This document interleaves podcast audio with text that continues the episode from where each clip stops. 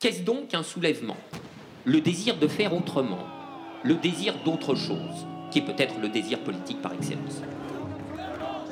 Il faut apprendre à poser le problème. Comment échapper aux évidences ? Penser la situation d'aujourd'hui, non comme une espèce de progrès qui aurait mal tourné, mais comme hérité d'un désastre. Je pense qu'on ne perd pas ce désir de ne pas accepter, de rester capable de s'indigner, de voir que quelque chose qui est scandaleux doit être combattu. À part le fait que tu as besoin de thunes, sinon tu finiras clochard au fond d'un parc.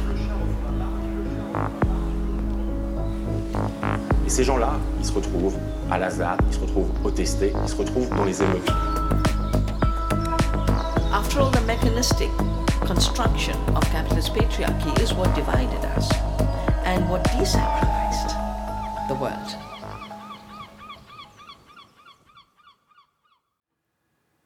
Avis de tempête, épisode 14. Enfilez vos kawaii et vos écouteurs. Idées pour retarder la fin du monde.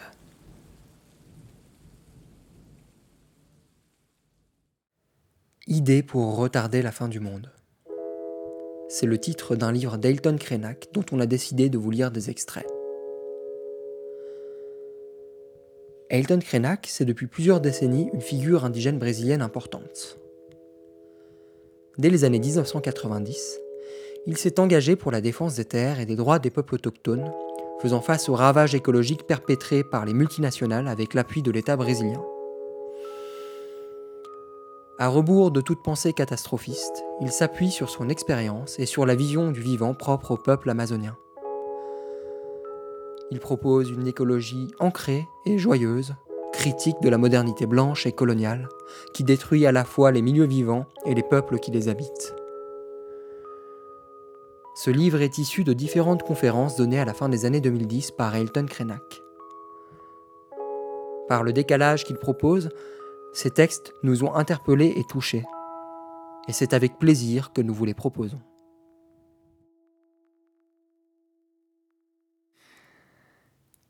La première fois que j'ai atterri à l'aéroport de Lisbonne, j'ai ressenti quelque chose d'étrange. Pendant plus de 50 ans, j'ai évité de traverser l'océan Atlantique pour des raisons à la fois affectives et historiques. J'ai toujours pensé qu'il n'y avait pas grand-chose à discuter avec les Portugais. Non pas que j'accordais à ce sujet une très grande importance, mais il s'agissait tout simplement de quelque chose que je préférais éviter. Au printemps de l'année 2000, quand ils ont voulu fêter les 500 ans de la traversée de la flotte de Cabral et compagnie, j'ai décliné une invitation à me rendre au Portugal. Je me suis dit « Voilà une fête typiquement portugaise. Ils vont célébrer l'invasion de mon coin du monde, et ils veulent m'inviter pour le faire. » Non. Je n'avais pas l'intention de participer à ce genre de programme. Je n'en ai pas non plus fait une histoire. J'ai simplement pensé... Voyons ce qui se passera à l'avenir. En 2017, année pour laquelle Lisbonne a été désignée capitale latino-américaine de la culture, a eu lieu un cycle d'événements très intéressants, avec des performances théâtrales, un festival de cinéma et des conférences. De nouveau, j'ai été invité à participer à l'événement, et cette fois, notre ami l'anthropologue brésilien Eduardo Viveiros de Castro allait donner une conférence au théâtre Mario Matos, intitulée « Les Involontaires de la Patrie ». J'ai pensé « Voilà un sujet qui m'intéresse, cette fois, je vais accepter l'invitation ». Le jour suivant la conférence d'Eduardo, j'ai eu l'opportunité de rencontrer beaucoup de monde venu assister à la projection d'un documentaire réalisé par Marco Altberg qui m'était consacré. « Ailton Krenak et le rêve de la pierre ». Ce film est une bonne introduction au sujet que je veux traiter ici.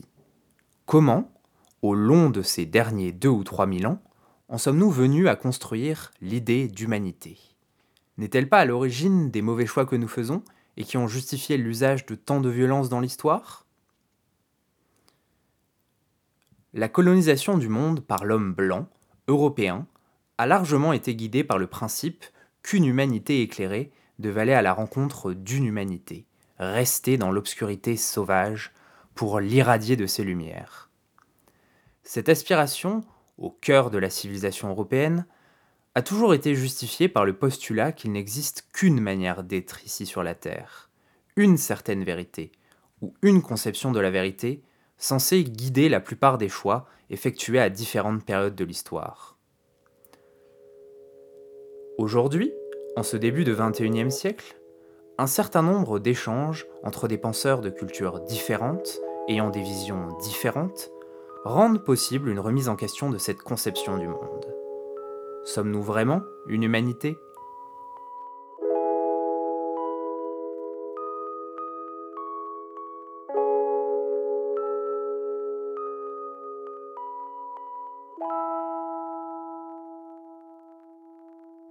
Les voyages qu'il m'a été donné de faire dans différentes cultures et lieux du monde m'ont permis d'évaluer les garanties qui sont censées nous offrir notre intégration à ce club de l'humanité. Et j'ai fini par me dire, pourquoi avons-nous tant insisté et aussi longtemps à participer à ce club, qui dans la majorité des cas ne fait que limiter notre capacité d'invention, de création, d'existence et de liberté ? Ne sommes-nous pas encore en train d'actualiser notre vieille disposition à la servitude volontaire ? Quand allons-nous comprendre que la crise des États nationaux est irréversible et que la vieille idée de ces organisations internationales était vouée à l'échec dès leurs origines ? Malgré cela, nous continuons à trouver le moyen d'en concevoir de nouvelles qui leur sont semblables, dans l'espoir de maintenir notre cohésion en tant qu'humanité. Si nous sommes une seule humanité, comment justifier que, selon de savants calculs, près de la moitié de celles et ceux qui la composent soient totalement dépossédés des conditions minimales qui leur permettraient de subvenir à leurs besoins ? La modernisation a poussé ces gens hors des campagnes et des forêts pour en faire de la main-d'œuvre. Et aujourd'hui, ils s'entassent dans des favelas en périphérie des métropoles. Ces gens ont été arrachés à leur collectif, à leur lieu d'origine, et ont été jetés dans ce broyeur appelé humanité. Quel lien profond conservent-ils avec leur mémoire ancestrale, avec les repères élémentaires qui composent une identité ? Sans la préservation de ce lien, ils ne pourront que devenir fous, dans ce monde fou que nous partageons.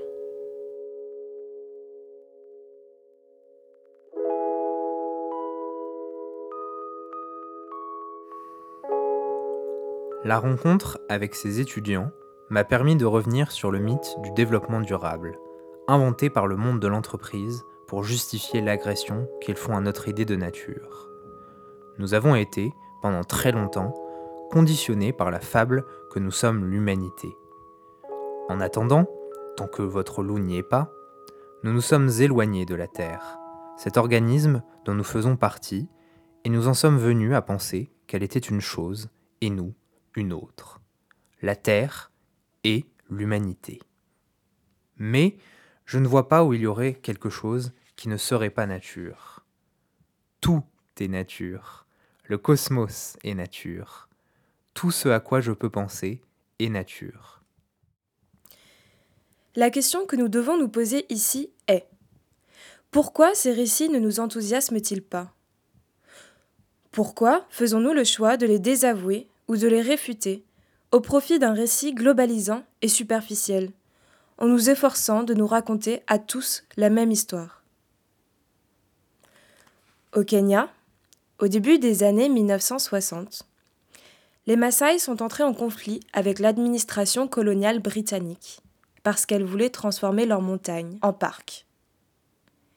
Ils se sont révoltés contre l'idée grossière, et pourtant tellement répandu dans tant d'endroits du monde, qui voudrait qu'on transforme un site sacré en parc. Pour ma part, je pense que cela commence par un parc et que cela se termine en parking. Ils finissent toujours par réussir, d'une façon ou d'une autre, à entasser des voitures. Alors que l'humanité est partout poussée à quitter son sol, les grandes entreprises, très intelligentes, elles, s'emparent de la terre. Nous, l'humanité, nous vivrons dans des environnements parfaitement artificiels, produits par ces mêmes entreprises qui dévorent les forêts, les montagnes et les fleuves. Et ils sont prêts à inventer n'importe quoi pour nous maintenir dans cette situation. Dépossédés de tout, et si possible, pourvu que nous absorbions beaucoup de médicaments. Après tout, il faut bien faire quelque chose des déchets qu'ils produisent. On pourrait résumer ce reste à un tas d'objets destinés à nous divertir et à une montagne de médicaments.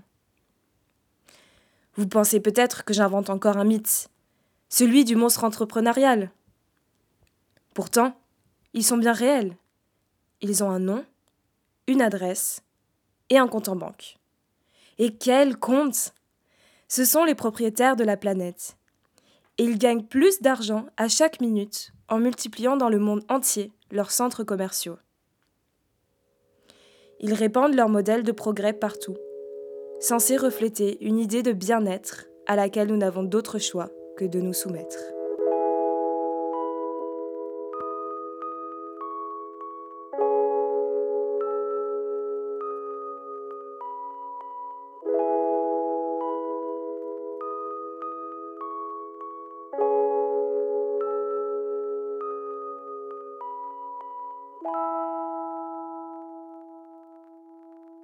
En attendant, l'humanité se sépare d'une manière toujours plus nette de cet organisme qu'est la Terre.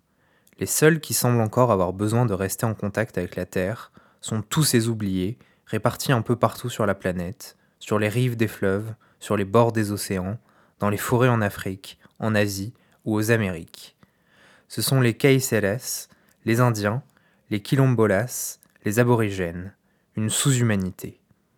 Il y a l'humanité respectable, il y a une couche organique, plus brute, rustique. Cette sous-humanité est composée de gens qui s'accrochent encore à la terre. On pourrait penser qu'ils veulent manger la terre, boire la terre, dormir couché sur la terre, enveloppé dans la terre. La relation de ces gens avec la terre est une chose qui dérange, au point que le monde de l'entreprise a trouvé les moyens de renouveler ces vieux mécanismes pour séparer ces enfants de la terre de leur mère. Séparons ces gens de cette ressource naturelle qu'est la terre, ils ne savent pas l'exploiter. Il serait bien plus judicieux de mettre à la place un tracteur ou un bulldozer, plutôt que de laisser faire ce gâchis. Mais de quoi parle-t-on ? Ressources naturelles, pour qui ? Développement durable, pour faire quoi ? Et que s'agit-il de faire durer ? L'idée que les humains puissent vivre séparés de la terre, dans une civilisation abstraite, est absurde. Cette idée détruit la diversité, nie la pluralité des formes de vie et des modes d'existence. Elle prescrit le même repas, le même costume et, si possible, la même langue à tout le monde. En 2018, quand nous étions sur le point d'être agressés par une situation nouvelle au Brésil, on fait ici référence à l'élection de Bolsonaro, nombreux sont ceux qui m'ont demandé: comment les Indiens vont-ils pouvoir faire face à tout cela ? Je leur répondais simplement : cela fait 500 ans que les Indiens résistent. À cet instant, ce qui me préoccupe davantage, ce sont les Blancs. Comment eux vont-ils faire pour s'en sortir ? Nous avons résisté en élargissant le champ de notre subjectivité et en refusant cette idée selon laquelle nous sommes tous pareil. Quand bien même nombre d'entre elles ont disparu, nous pouvons encore affirmer qu'au Brésil, il existe toujours environ 220 ethnies qui parlent plus de 180 langues et dialectes. Toutes sont différentes les unes des autres et ne souhaitent pas qu'il en soit autrement. Mais essayons de mieux saisir la portée de cela. Notre ami Eduardo Viveiros de Castro aime provoquer les gens avec l'idée de perspectivisme amazonien. Cette idée est censée attirer l'attention sur ce point précis. Dans le monde amazonien, les humains ne sont pas des êtres d'exception, qui seraient les seuls à avoir une perspective sur l'existence. Ils partagent cela avec beaucoup d'autres qu'humains. Si bien que tous sont sans cesse préoccupés par leurs relations.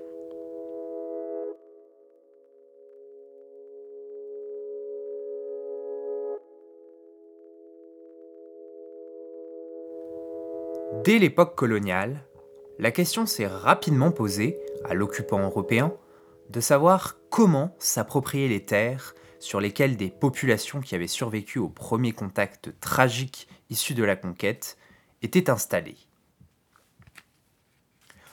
Le partage des territoires, que nous appelons aujourd'hui, pour ce qu'il en reste, terres indigènes, a dès lors représenté l'enjeu principal des relations entre les colonisateurs et les peuples autochtones. Il est clair qu'avec l'avènement de l'État brésilien, donnant suite à 3 siècles de colonisation européenne, il était difficile de croire que les peuples indigènes survivraient à l'occupation de leurs terres pour faire leur entrée dans le XXIe siècle. Mais il était peut-être plus difficile encore de penser qu'ils maintiendraient leur propre forme d'organisation et seraient capables de subvenir à leurs besoins.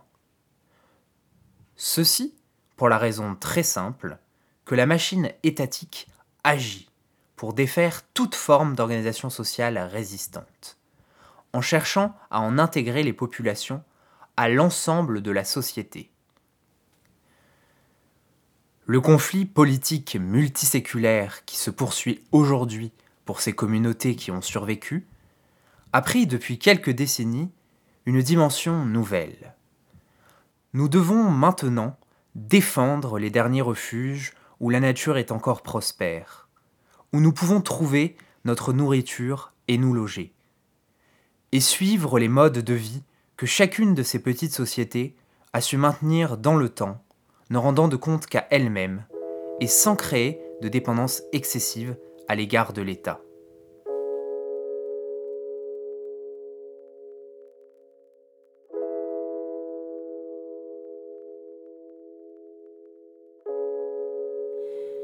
Le nom Krenak est constitué de 2 termes. L'un se retrouve dans la première syllabe, kré, qui signifie tête.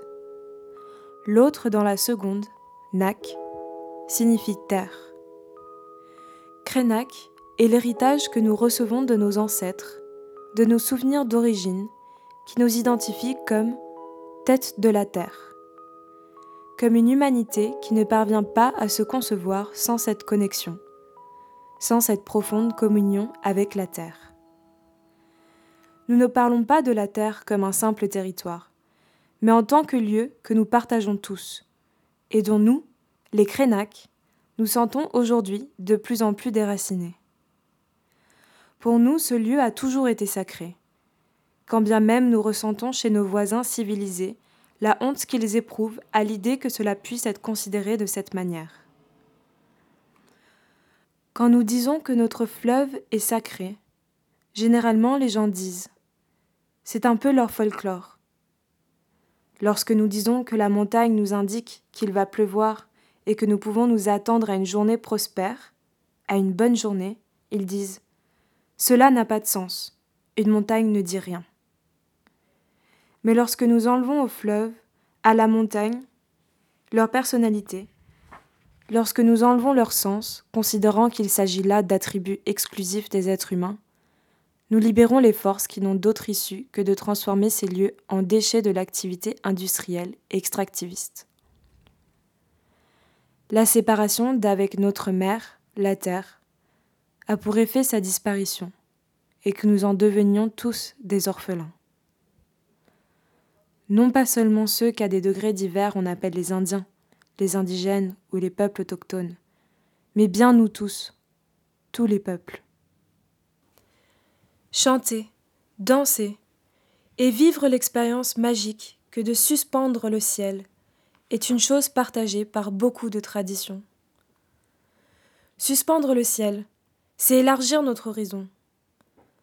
Non pas l'horizon que nous pourrions conquérir, mais notre horizon existentiel.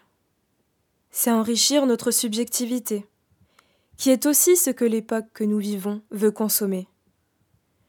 S'il existe une aspiration à consommer la nature, il en existe aussi une à consommer les subjectivités, nos subjectivités. Alors, nous allons les vivre avec la liberté que nous serons capables d'inventer, celle qui résistera au marché. Et puisque la nature est attaquée de telle manière qu'il nous est devenu presque impossible de la défendre, efforçons-nous de préserver nos subjectivités, nos visions, nos poétiques de l'existence. Nous ne sommes pas les mêmes, et c'est merveilleux. Nous sommes comme des constellations. Le fait que nous puissions partager des espaces, que nous voyagions ensemble, ne signifie pas que nous sommes les mêmes. Mais cela signifie que nous sommes capables de nous attirer les uns les autres par nos différences, plutôt que par l'accession à un statut de commune appartenance à cette idée d'humanité. Nous n'avons jamais connu qu'une seule manière de tout homogénéiser, et celle-ci nous a ôté la joie de vivre. Mais comme nous pouvons apprendre à le faire, développons nos forces à pouvoir toujours raconter une autre histoire, une histoire de plus. Et alors, peut-être retarderons-nous la fin du monde.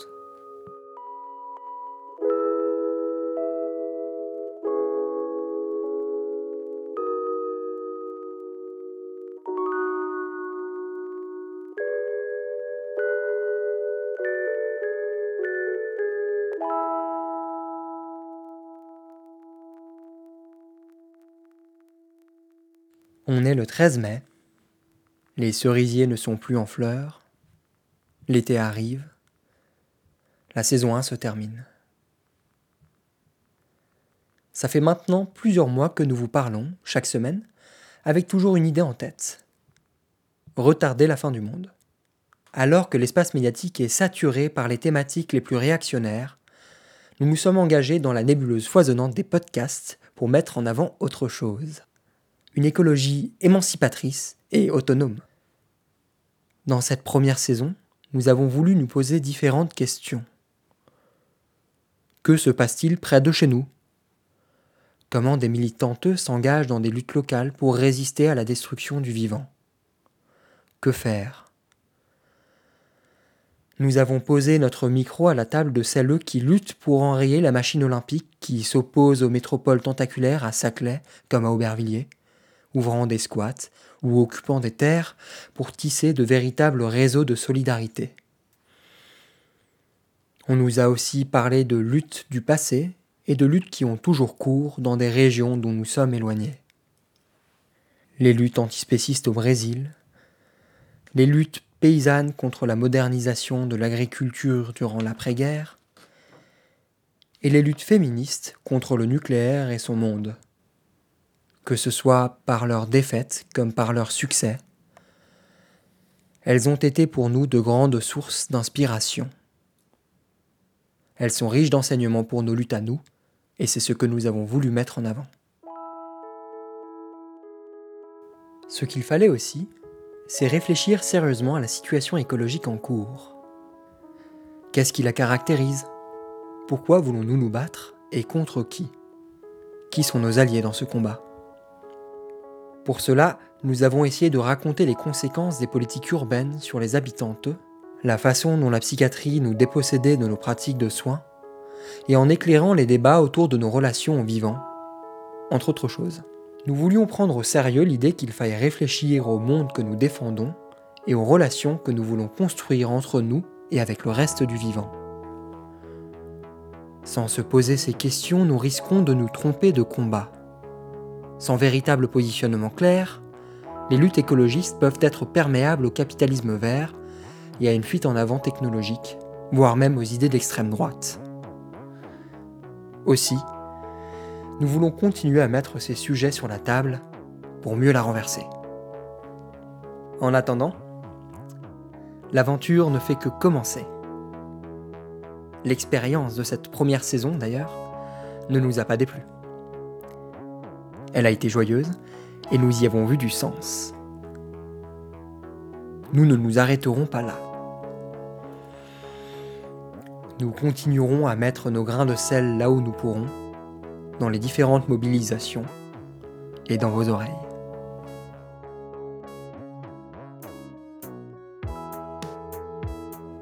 Les 10, 11 et 12 juin aura lieu le week-end d'écologie vénéneuse, les digitales, du nom d'une plante toxique. Ça se passe à La Baudrière, un squat anarchafem et transpédéguine à Montreuil. Au cours de ce week-end participatif et autogéré, on souhaite faire discuter des luttes de multiples horizons et renforcer nos liens. Nous voudrons porter une écologie émancipatrice qui résiste à l'enfumage et à l'appropriation des questions environnementales par les forces dominantes. On va discuter, chanter, danser, contre le nucléaire, contre la métropole, contre le validisme, contre l'ordre électrique et pour la génération climat. Pour un écoféminisme non essentialiste, pour des écologies déviantes et décoloniales. Venez y partager des savoirs et des expériences, des discussions et des rencontres, des moments de fête et d'organisation, en espérant vous y croiser. C'était Avis de Tempête, saison 1. À très vite pour la saison 2.